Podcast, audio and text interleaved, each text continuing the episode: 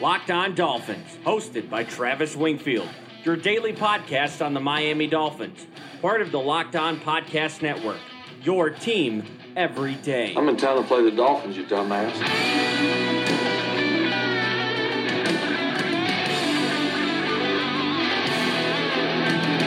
What is up, Doll fans, and welcome into the Wednesday, May the 29th edition of the Locked On Dolphins podcast. I am your host, Travis Wingfield, and as always, I am here to bring you your daily dose of Miami Dolphins football. And on today's show, we've got a special guest dropping by to talk about the Miami Dolphins wide receivers.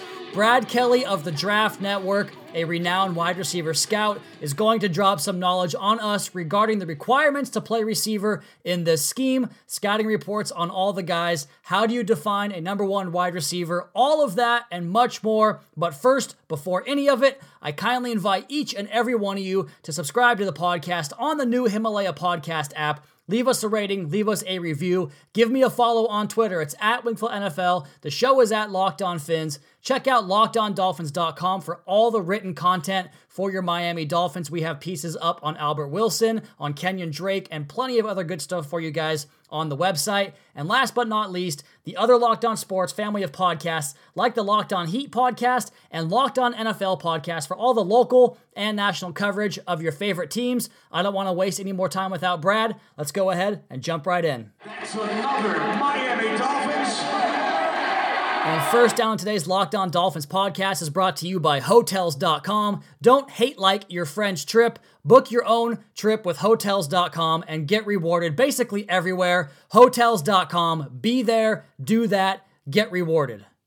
And joining the podcast now is a man who wears many hats. He covers the draft for the Draft Network. He's the wide receivers coach at Salve Regina. He's part of the Six Rings podcast, but we won't hold his Patriots allegiances against him. He's Brad Kelly. Thanks for joining the podcast today, Brad. Thank you for having me on, Travis. Yeah, it's no problem. And I first want to start by asking you like when you pull up a receiver's film, you do so much good work looking at the releases and how that symbiotic relationship between the hips and the hands and the feet makes for good route runners. Where do you start when you evaluate a receiver, whether it's for the draft, the NFL, or otherwise? Uh, the first thing I look at is footwork. Um, kind of like you said, uh, the releases at the line of scrimmage, but even coming off the line of scrimmage, their stance and start. Um, if they're uh, going against press, depending on you know depending on the type of coverage, their their release and their stem off the line is going to be different, and that, that's generally the first thing I look for. Straight, I work right to the feet, like right to the toes. Absolutely. And that kind of puts everything in balance in terms of the shoulders and the head fakes and all that fun stuff, too. So when you look at this Dolphins receiving group, are any of these guys adept at getting releases? Because when I watch the film, several of these guys has to be have to be stacked in bunch and they can't get off the release. Do you see the same thing? Uh, yeah, uh, I mean for sure. I think the one guy that stands out that is is above average at it is Kenny Stills. Um, as far as just his his ability to go, get vertical, but even if it's just a, the fact that he has a speed release um, and he can just kind of get by a lot of guys that way, uh, pretty flexible and pretty bendy guy as well. So he's probably the only one that stands out that can that can do it semi consistently. Uh, the rest of the guys I think have, have struggled with it. Yeah, he's a veteran of the group and definitely the most proven player in this receiver group. There's a lot of potential on this position group for the Dolphins, but it just hasn't come through yet. But the good part about your Patriots allegiance, Brad, is that the Dolphins are essentially trying to become Patriots South here in Miami. So we ask you about the requirements to play receiver in a Chad O'Shea offense where it's a lot about, you know, adjust or side adjustments and timing and all that fun stuff. So what are the required traits to play receiver in this new offense? Uh, just looking at the Patriots uh, in the past, they've obviously valued quickness over anything else. Um, you look at the, the, the times of the three cone drills and the times of the short shuttle drills for the Patriots receivers, and they're always very fast. Deion Branch was known for having a very fast short shuttle, even going back to when they had Troy Brown, um, and then they had Wes Welker and Edelman, and all those guys are their major trait was being able to change direction and being quick in and out of breaks, and they're going to value that a little bit more than a size speed combination uh, because they want to be efficient and they want to you know take what the defense gives them and that's the best style receiver to fit that what they want in, in that sense and so when you look at the physical traits in terms of what guys are, because you mentioned those players like the Wes Welkers and even like Chris Hogan or Julian Edelman, they're not the most physically impressive or physically stout guys in the league. So is that something that you just don't really put much thought into when evaluating a receiver for this particular group? I know the Patriots just took N'Keal Harry in the first round, but it was a late first round pick. But would you say that there's not really a need to go out and get, like, for instance, a Jerry Jeudy next year, or if you wanted to make a big splash in free agency, like an AJ Green, or going after like an Antonio Brown this year, is that something you don't do in this offense, or is it something that's more of a luxury you would, that you would go at it that way? I would say there's there's two answers to that. Number one would be um, there's always going to be a give and take with with you know height, weight, and speed. Um, there's just more margin for error when you have those physical traits. And the second part of that would be when you have a quarterback who's not Tom Brady, you're going to need guys who can who can win when the ball's a little bit off, you know, left right, high, whatever it is. Whereas you have Tom Brady, or if you have a guy like Drew Brees, or a player, a quarterback of that caliber with that type of accuracy, then the physical traits, their size, and everything like that doesn't matter as much because they're still hitting their hitting it with their accuracy and their ball placement more consistently than maybe a guy like Ryan Tannehill did. oh, how dare you? No, I'm just kidding. No, we, we, we've earned it. We've deserved that moniker. But, you know, you and I were texting Brad, or I guess DMing, same thing if you ask Chris Broussard. But Brad, Brad and I were communicating about the Dolphins wide receiver group, and you said something that I'm sure is going to ruffle a lot of feathers around here. We are somewhat of a Homer fan base, I think, and you believe this is one of the three worst wide receiver groups in all of football. Can you tell me why that's your position? Uh, well, I think they just lack that top guy. Um, I think Stills, as I kind of already mentioned, he's probably the best one out of the group, and he's a little bit one-dimensional. Actually, one real quick, one thing about Kenny Stills that annoys me is every time I look at his numbers, he's my age. He's 26. He's been in the NFL for for six years. Yeah. But anyway, he's probably the best one, being able to go deep and be able to finish deep. But past that, just looking at the the role players like Albert Wilson, Jakeem Grant, DeVante Parker ish they're like more of number three, number four type of targets on a very good pass catching unit. So if you look at the Rams, like where do those where do those guys come in if they run the Rams depth chart? They would all be the fourth best receiver. So it's hard for me to give them a lot of credit when they're missing that top flight guy, and even the complementary pieces aren't necessarily you know a typical number two, a typical number three. That's a good way to look at it too, and I think that a lot of what the Dolphins fans kind of hang their hat on are these brief flashes of brilliance that haven't really been consistent at all in Miami, and so that brings me to the last question before our first break here. And I've said, I've had this question asked to me, and I always say it's a guy that can consistently win in the red zone and a guy that can win on third down when the defense knows the ball's going to him. How do you define a number one wide receiver? The number one thing I look at is are they matchup proof? So depend doesn't matter who the corner is. If it's all the way from a, a slot corner uh, who, who thrives because of his quickness, but not necessarily the biggest size, all the way up through the Xavier Rhodes, who are in the kind of medium size and Darius Slays, all the way up to the Richard Sherman. No matter what type of corner it is, are they still able to, to compete and are they still able to win? And when you look at the receivers around the league who can do that, it's guys who can win against all different types of corners. Uh, a guy like Julio Jones, you can't really guard him because – no matter what kind of corner you are, if you have the size, if you have the athleticism, if you're quick, whatever it may be, whatever style, whatever coverage, it doesn't really matter. Julio Jones can still win. So that's the type of thing where I look at if you're matchup proof, if it doesn't matter and you're still going to be successful, then you're that number one, that top flight receiver. And that's something the Dolphins really just haven't had probably in my lifetime. I mean, Chris Chambers was the last guy that was Chambers, actually a yeah. pretty good receiver, but he got knocked out early in his career with a pretty bad concussion, and he really wasn't the same guy since then. And the Dolphins just haven't gone back to that well. They had Brandon Marshall, but he wasn't the same guy in Miami as he was in Denver or Chicago, or even that one year with the Jets. So I I think this is a, a position the Dolphins might be wise to go after next year in the offseason. Would you agree with that? Uh, yes, 100%. no question about that. And we're going to come back here on the other side of the podcast with Brad Kelly. You guys can find him at Brad Kelly17 on Twitter. But before we do that, this quick word from Blue Chew. Listen up, guys. BlueChew.com, that's blue like the color blue. BlueChew.com brings you the first chewable with the same FDA approved active ingredients as Viagra and Cialis, so you know they work. You can take them anytime, day or night, even on a full stomach. And since they're chewable, they work up to twice as fast as a pill, so you can be ready whenever the opportunity arises. Blue Chew is prescribed online and shipped straight to your door in a discreet package, so no in person doctor's visits, no waiting at the pharmacy, and best of all, no more awkwardness. They're made in the USA, and since Blue Chew prepares and ships direct, they're cheaper than a pharmacy. Right now, we've got a special deal for our listeners. Visit bluechew.com and get your first shipment free when using our special promo code MLB, as in Major League Baseball. Just pay $5 shipping. Again, that's B L U E, chew.com, promo code MLB to try it for free Blue Chew is the better, cheaper, faster choice, and we thank them for sponsoring the podcast. Okay, we're back here with Brad Kelly from the Draft Network. He is one of my favorite Twitter follows. If you guys don't have him on your follow list, it's at Brad Kelly17 on Twitter. So go ahead and make that happen. He breaks down some great wide receiver tape, does a lot of great work for the Draft Network, and that's what I want to turn to you here on this part of the podcast, Brad, is to ask you a little bit about each of these receivers. I guess we kind of touched on Kenny Stills, so we can go ahead and gloss over that. But I want to hear your scouting reports on Albert Wilson, Jakeem Grant, and DeVante Parker, as harsh as they may be. Uh, well, kind of kind of mentioned earlier, I think all three of those guys are more of your your number three to your number four type of talent. Um, starting with DeVante Parker, I liked DeVante Parker coming out. Um, I liked him so much that after his second year in the NFL, I kept him for my keeper in my fantasy league, and then he didn't do very much his third year, and I ended up getting rid of him. But that's not the point. He has a lot of size, but he can't really separate, and I think that comes back to Biden because while he was good at winning in, in those contested spots in college, it hasn't showed up with much consistency in the NFL. I think his ball skills leave a little bit to be desired, um, and that's really the main cause of the fact that he's had minimal touchdown production despite having all the size and athleticism you could want at the position. Um, Wilson uh, was successful early on last year, and he was successful with the Chiefs too. He's kind of like the poor man's Jarvis Landry, and he just has like a little bit less size.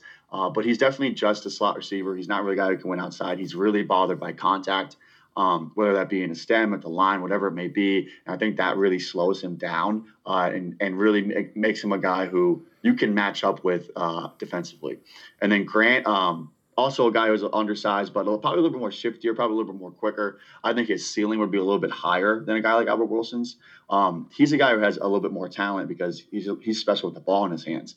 Uh, so if you can get him the ball underneath, and he can kind of he can kind of make some things happen. But overall, I think his lack of size does hurt him too because he just you know you need to be pinpoint accuracy to, to hit Jakeem Grant. And you mentioned Albert Wilson's inability to kind of get off of any type of contact. I've been doing a charting project on him, looking at all of his reps, and we're going to have that piece for you guys tomorrow on lockedondolphins.com. And you're right, unless he's stacked or he's in a motion or working out of the backfield or in a nasty split in tight to the line of scrimmage, he basically is rendered useless. And that's why I think that Adam Gase kind of found a way to use him in multiple ways, whether it was as a running back or in the slot, or like I said, those stacks and bunches inside. He just needs a lot of help to get himself open. And his his downfield prowess for a guy of that speed, he was the Dolphins only targeted him beyond 10 yards seven times last year. Only one of those passes was complete. So definitely limited in what he can do. You mentioned Jakeem Grant with the upside. I see a lot of that too in Jakeem Grant. I think he's a guy that you know, he's undersized. You mentioned that. He did have the injury last year. But late in the year in 2017, you saw it against your Patriots. He had a couple plays in that game where he was just creating four or five yards of separation on pivot routes. He even Randy or he mossed Malcolm Butler in the end zone for a touchdown. Like, is that something that you think a guy of that size can consistently do? And is there a way to create separation in, or I guess I should say, to to make yourself available when you're covered if you're that size? Well, first thing I would say is I'm not familiar with the game that you're talking about, uh, but no, I'm just playing. Um, I knew you were. uh, I think when you're when they're that size, it, I think one thing that works well for him, um, well works well for guys that size is when they're a little bit more bulky, uh, when they have that strength and kind of looks like the broad shoulder types.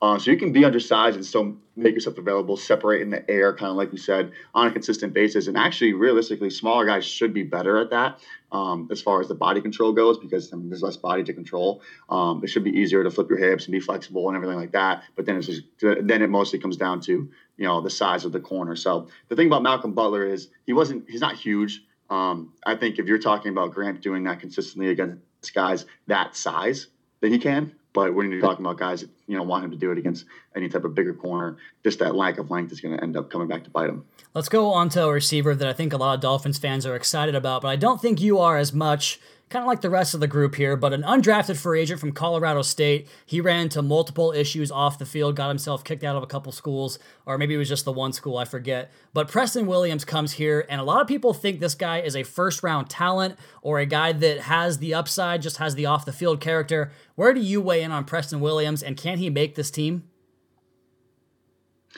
Well, I would say if you're excited about Preston Williams, don't be. Um, I think he had a lot of potential coming out. He was a five star recruit coming out of high school. um, and that's why he had offers from Alabama and Georgia. But and part of that part of that reason was he was a very good track athlete. So I went into the season thinking, you know, this guy is going is going to be a good athlete, and then he comes out and tests poorly. And not only was he testing poorly, but it was at his pro day, where typically you're going to have a friendly watch.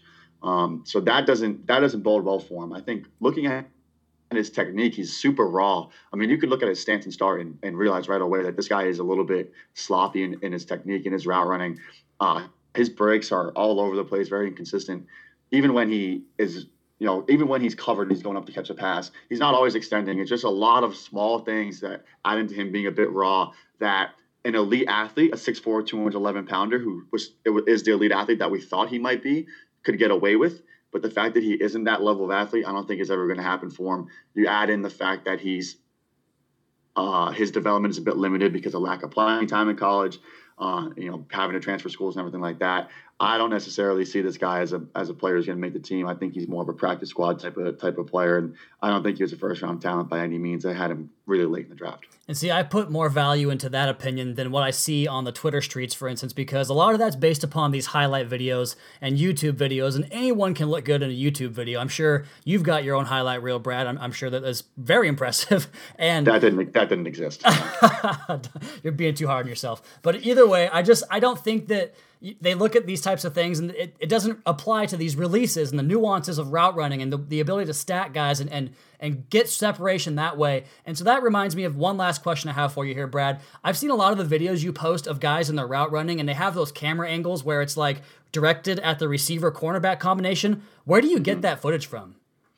Uh, so I am a psychopath when I watch film, and I have the all twenty two up, and then I also have the broadcast up at the same time. Okay. Uh, so basically, I'll I'll watch the all twenty two. If there's an interesting play, I go direct to the broadcast and watch the broadcast to see if they showed a replay of both of them. So those will be the ones I post because those are obviously the best angles to be able to see the the wide receiver corner matchup. But it just it, I mean, it literally takes so much time, so much work. but at the end of the day, when you know you get 100 likes on it on Twitter, it's kind of like, oh, you know, I'm just going to keep doing this. So because you post those and i was thinking to myself like he has to go through the broadcast and watch the entire thing. But then i'm like no he doesn't because that would take so much time. So it's cool to hear that you are putting that work in. It definitely shows your guys' work yours and the entire site on the draft network is flawless. I absolutely love it. He is brad kelly. You guys can find him on twitter at brad kelly 17 brad thanks again and let the people know what you're working on right now man uh, well, we're getting ready to do our summer scouting, so we actually had a little mini draft and we drafted units. Um, so I got Michigan's offense. So coming up, I'll be putting out scouting reports of Michigan's offense. I'll be putting out scouting reports of Iowa's offense, and they have two great offensive tackles. Um, and you know, I got Virginia's defense. Virginia has a super talented defense. So I'll be I'll be putting out scouting reports, summer scouting. I'll also have some NFL players. I got one player from each team from last year, 32 guys that I'm going to uh, kind of on my own scout and produce scouting reports, basically to kind of you know touch up on pro level traits, pro level skills, and still be able to spread it around throughout the entire league where I'm getting a little bit better of a grasp on each team and each coaching staff and each system and that type of thing. So that's coming up, and on top of that, I'm going to do a mini uh, 32 team bracket tournament of uh, the best pass catchers in the NFL, pass catching groups. So it would be like the Dolphins pass catching group against the Patriots pass catching group, and we know who's going to win that one.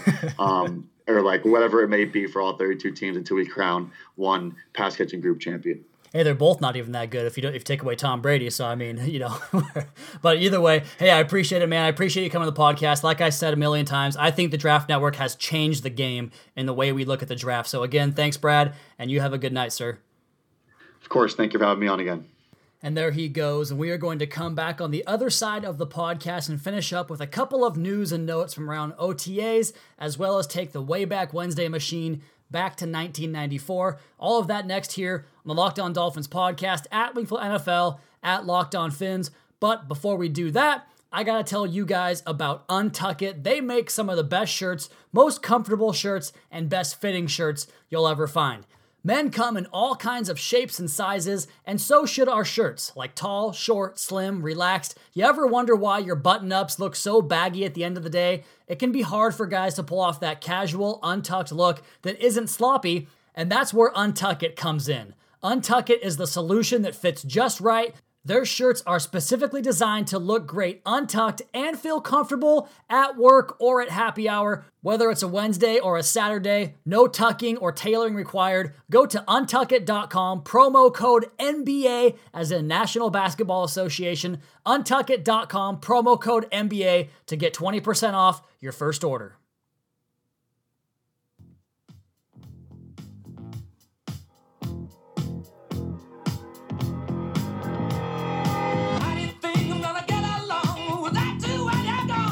Tuesday was the first day of practices this week during the final week of voluntary OTAs. Right now, on this Wednesday, we are in practice session number eight of nine for the OTAs, and then we finish up next week with mandatory mini camps. And it'll be interesting to see if Reshad Jones makes it out for those practices. But they wrap up this week. There's not really a whole lot to get to. A couple of news and notes that I wrote down from over the weekend, as well as practice on Tuesday. They posted a video of Ryan Fitzpatrick, Josh Rosen, as well as Jake Rudock going over their quarterback drills with individuals.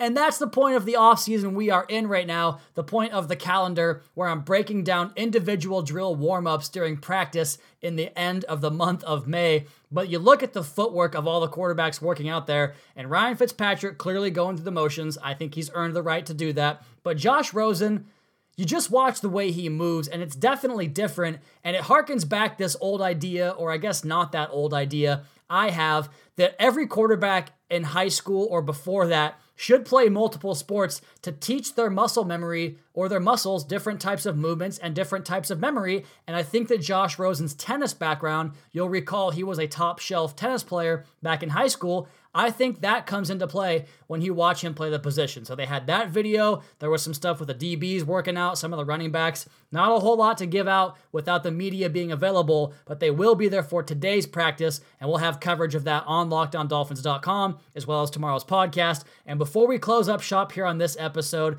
I'm pretty sure just about everybody on Monday night watched the throwback edition, the 1994 game, Patriots at Dolphins week one at Joe Robbie Stadium. Dan Marino's first game back from the torn Achilles injury, throwing for over 400 yards, a bunch of touchdowns, and pulling one out late against the New England Patriots before they were the New England Patriots, before Bill Belichick got there.